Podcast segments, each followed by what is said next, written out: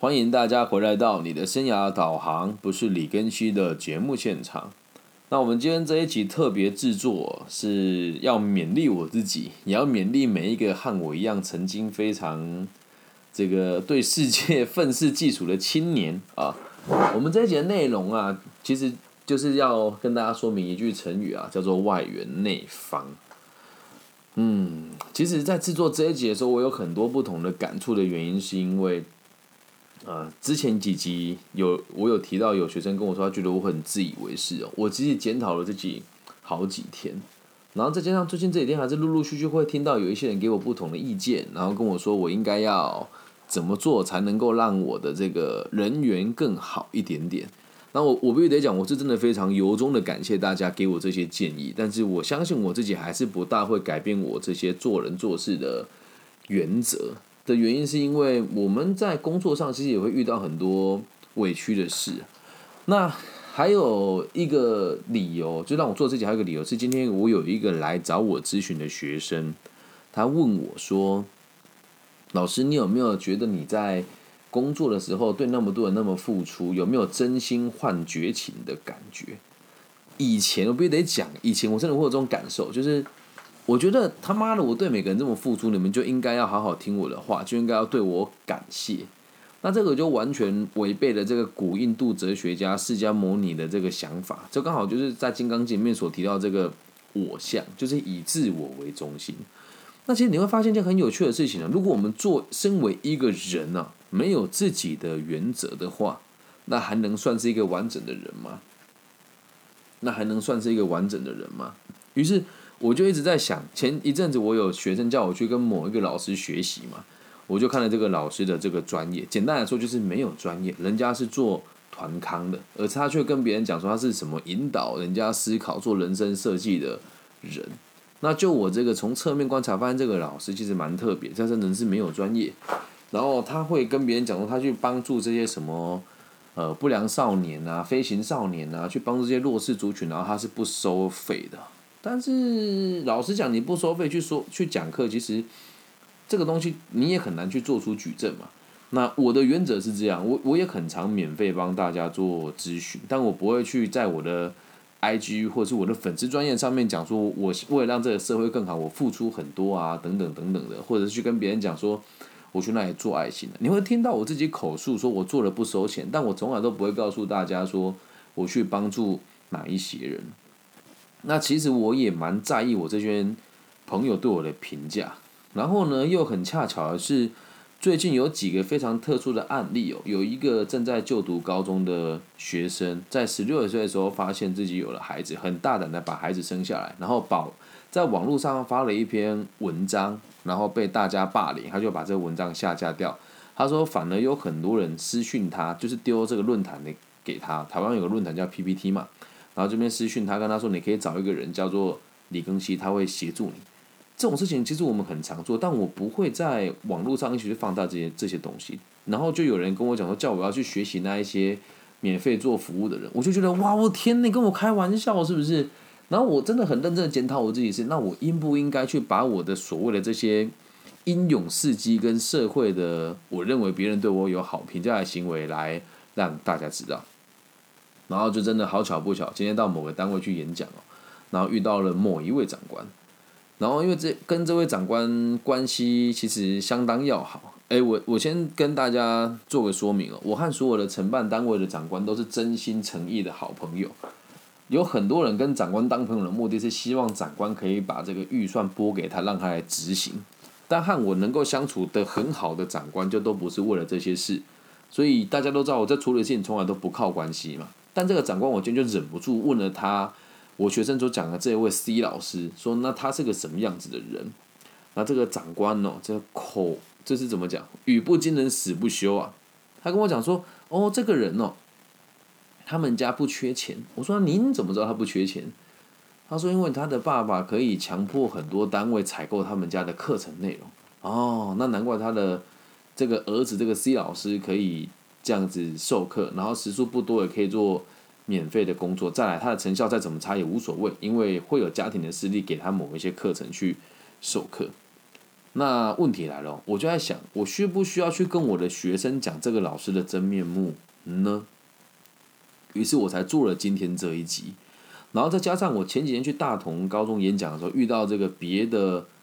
年轻协会的年轻老师，也不能讲年轻，他大我大概六岁吧，年纪比我大，但是看起来就是未经世事的概念。他们想要用这种完全没有实务经验的逻辑来带领学生做生涯规划，然后现在聚集了一群乌合之众，自己发自己的证书，然后去跟别人讲我们有能力帮学生做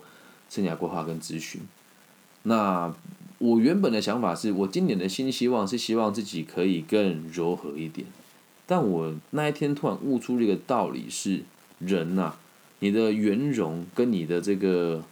所谓的这个圆滑，不是拿来妥协权威的，更不是拿来打破你自己做人的原则。所以我在最近这一阵就做了蛮多修正。我自己本来是希望明年，哎，这今年的我，哦，就是过了这个农历年的我，可以。更加的柔软，而我现在却变成是我希望自己可以外圆内方。那这个内方是什么意思呢？就是我对于别人可以更加的柔软，我不需要对别人有那么大的生气跟愤怒，但在我的心里面，我的原则必须还是可以被掌控下来的。其实我真的觉得这句话讲的非常棒就我我最近在遇到这些老师的时候，我只有跟他讲说：“那您认为这样的想法正确吗？”你觉得一群没有实务经验的人所发出来的证照，会有人愿意认同他吗？那你做这个行业的目的是什么？他是回答不出来的。我不会像以前说啊，你们这样就在瞎搞啊，完全没有今天能做什么。就看看你，你只读过了几年的硕士班，那反过来问你什么叫社会经验，你也回答不出来嘛？你去念心理智商所，你也不会想考心理师，就想混毕业而已。你难道不知道我在？你你难道不知道？你难道不？我不知道你在想什么吗？但现在我不会这么的去做。那可是又有一另外问题是，这个组织目前已经渗透到很多学校里面，然后学生给予他们的，哎，他们给予学生的方向哦，还有建议也都是错误的。那你说这个原则我能够去突破它吗？就是我我有需要去跟别人讲什么？因为他们会在台湾很多很顶尖的大学演讲，那一定会有人讲说。那他们去去这些顶尖大学演讲，而你没有被邀请去，就是他们比较厉害，所以你比较不厉害啊？其实没有，是因为他们的家人在这里面上班，又或者是他付钱给某一些老师去上他的课程，而这个老师在学校里面，人家都付钱给你的，你当然要邀请他来学校授课啊。可是，一般人会这么会会去理解这件事情吗？不会，那就会有人讲说，李根新，那你自己还不就是这样去上别的老师的课，让别人邀请你去上课？不好意思啊，欢迎大家打听一下。小李，我本人呐是从来不接受任何的培训课程的，我只接受一间公司跟一个单位的培训，就是 career 的就业情报，其他的像什么 GCDF、摆渡人 CDA，还有什么只有，我必须得讲，我一点都不认为他们比我还要专业，但是我知道他们有很多人是在学校里面担任这个演讲邀约的角色。那他们你去受训一次也是台币五万八万十万，你钱拿了之后，你当然给别人一点回馈啊。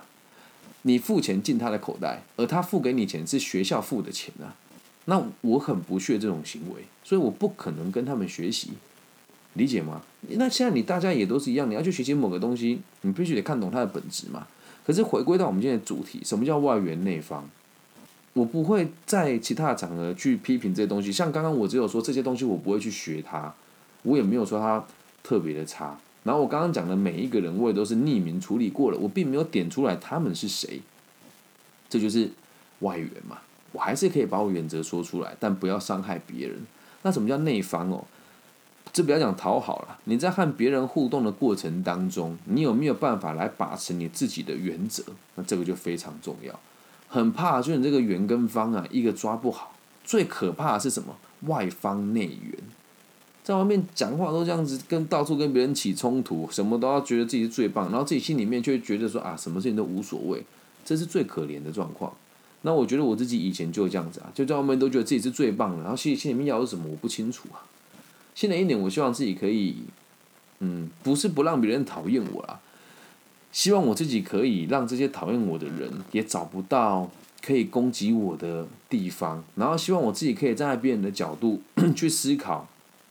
去理解他们为什么会变成这个样子，会认为对社会没有贡献，自己赚到钱就是一件很好的事情。然后再来，所有的人在跟我问及别人的事情的时候，我希望自己都可以非常理性、非常有逻辑的陈述出我想陈述的事情，而不是让别人觉得我只是为了找别人的麻烦才讲出这些话。所以外圆内方这个原则，我我我会希望大家都可以一起听一听、想一想。从大家听我的节目到现在啊，哎，其实这样过了也将近快要一年了，对啊，很快，真的非常感谢大家。愿意收听我的节目，那在这一年，其实大家可以从我一开始的节目的内容，再听到现在，你会发现我的这个行为有越来越圆融。但是在节目里面的原则是从来都没有改变过的，所以要跟大家做一个小小的呼应跟互相勉励啦。希望大家大家都可以这么做。你要有自己的原则，要有自己想要坚持的事，但是绝对绝对千万千万不要被这个社会的大多数人同化。今天有另外一个学生个案问我说：“难道你不在意别人的眼光吗？” 我的回答很有趣哦。我说：“如果这个人的经济实力比我好，又或者是他的这个呃客观存在的各种状况都比我还要更棒的话，我肯定会听他说话。但是通常会对你指指点点的人百分之八九十都是乌合之众啊，对吧？啊，谢谢这个直播现场的小轩送我一颗星星，感谢你。对，大部分都是乌合之众。”你去在意乌合之众的想法干嘛？那乌合之众这个词就会让很多人觉得好像在批评了，其实没有啊。这个是就是大部分的人，这句成语的内容它其实没有贬义，就是就是大家嘛，就是没有想法的大家，它是没有贬义的。所以就是跟大家讲，你可以在意别人的眼光，但你绝对不能轻易的调整你自己的行为逻辑。然后你在意别人眼光，你要在意的是重要的他人，而不是一般的路人啊。那你说啊，只讲外圆内方跟别人看我有什么关系哦？我圆不是为了别人给我好的评价，我圆只是为了自己做事情能够方便，我圆只是为了不要让别人受到伤害，我圆只是为了自己可以得到更多的资源去帮助别人，而不是求财呀。求财就会变成外圆内圆，没有原则，咱们就是追求钱，理解吧？那这个方哦，其实很很。很难的原因是因为我们讲方啊，就讲到这个方方正正，就是所有事情都有棱有角的。那从另外一个意涵回来推的话，会变成是严以律己，然后宽以待人。那这句话也完全符合阿德勒博士的个体心理学哦。严以律己的原的这个动的这个原则就是，我对于自己的要求很高，尽可能的让自己拥有很多，然后尽可能能够让自己可以。这个在无后顾之忧的状况之下去帮助别人，那什么叫外圆呢？圆就是我可以遇到事情的时候可以圆融，可以奉献，可以给予，对别人是柔的，而对自己是刚的。我愿意努力付出一切，追求我想追求的事情，然后我也愿意在我累积资源之后去付出给别人，让别人能够开心，能够快乐。这样，我现在自己现在。在节目里面会讲说某一些组织不好啊，某一些这个认证制度很有问题啊。但是如果你常常跟我接触，或是你真的接触过我本人，你就会发现，这里面的人来问我问题，或是寻找我给予资源的时候，我都还是会协助他。所以这个外援哦，是真的要发自内心的在外援，而不是说哦，我只是对你这个矫情吝矫巧言令色，对你矫情，只是不想得罪你。没有，这个真正的外援是可以做到。我可以真的圆融大去接纳、去包容、去理解每个人的需求啊，才是真正的外援内方，这样能够理解吧？也希望大家都可以在新的一年可以把这原则带回去。对你自己要的要求，对你要的原则是绝对不能改变的。那如果你对于自己的原则不知道该怎么去取舍跟去设定目标的话，邀请大家跟我一起追求这个外援吧。就是我愿意让自己帮助别人。让我的存在可以去协助各种不同的人去解决各种不同的问题。那至于内方的部分呢，就是要对自己的原则有这个坚持。我相信自己可以更好，而且我愿意让自己更好。至于这些不愿意让别人更好的事情，我得去改变它。但我的改变，它是坚持我要做的事，而并不是去攻击别人，或是尽是提出一些没有意义的建议。就像我在这边讲，其他的老师的认证不好，其他人的授课方式不对，所以我就把我所有的言论跟我的这个说过的话，都在 Pocket 在元宇宙里面让大家做记录，而且也希望大家可以在收听完之后可以学习，进而去使用。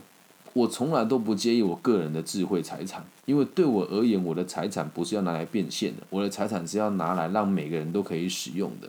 所以很多人就会讲说什么批评我说你有本事自己开认证啊什么的，我可以啊，但我没有要赚这个钱，所以我就把所有的学问跟我的想法跟内容都放在这个地方啦，这样能够理解吧？外圆内方，严以律己，宽以待人，柔软的去看每一个人的痛楚，然后去接受每个人自己的。行为所带来的负担，做到真正的课题分离。但是对于你自己所坚持的事情，希望大家可以继续坚持下去。那也祝福大家在新的一年可以一切平安、健康、顺心。以上就这期全部内容喽，希望大家喜欢。如果喜欢的话，记得帮我分享、订阅加按赞。大陆地区的朋友可以在网易云的频道留言给我，我都看得到。那如果你害羞，可以加我的微信号，我的微信号是 B 五幺五二零零幺。那台湾地区跟这个。其他地区的朋友就可以使用我的 IG 或是 Facebook 来搜寻我，我的名字叫李更新，木子李，甲乙丙丁戊己更新的更，王羲之的羲。那现在在直播现场的大家，因为我开了好几个平台嘛，那大家有没有收听或是互动什么的？我其实没有很在意，因为我以前都很在意别人回馈我等等的，但后来发现我的节目好像还是比较适合回放跟收听吧。所以我会一样会继续这么继续做下去。那如果你想要听我的直播的话，就可以在各个平台搜我的名字看看，因为我会不定也在各种平台做直播。好，那希望大家都可以平安、健康、顺心，也希望我们的节目的存在可以让世界有更多稳定的可能性。那最后的最后要请大家，如果听了之后觉得很舒服，觉得这个节目还不错，希望你找一个让你舒服的角落，祝福收听这个节目的每一个人，分散在这个世界上各个不同的地方的朋友都给平安。健康顺心，包含你，包含我，我爱你们，拜拜。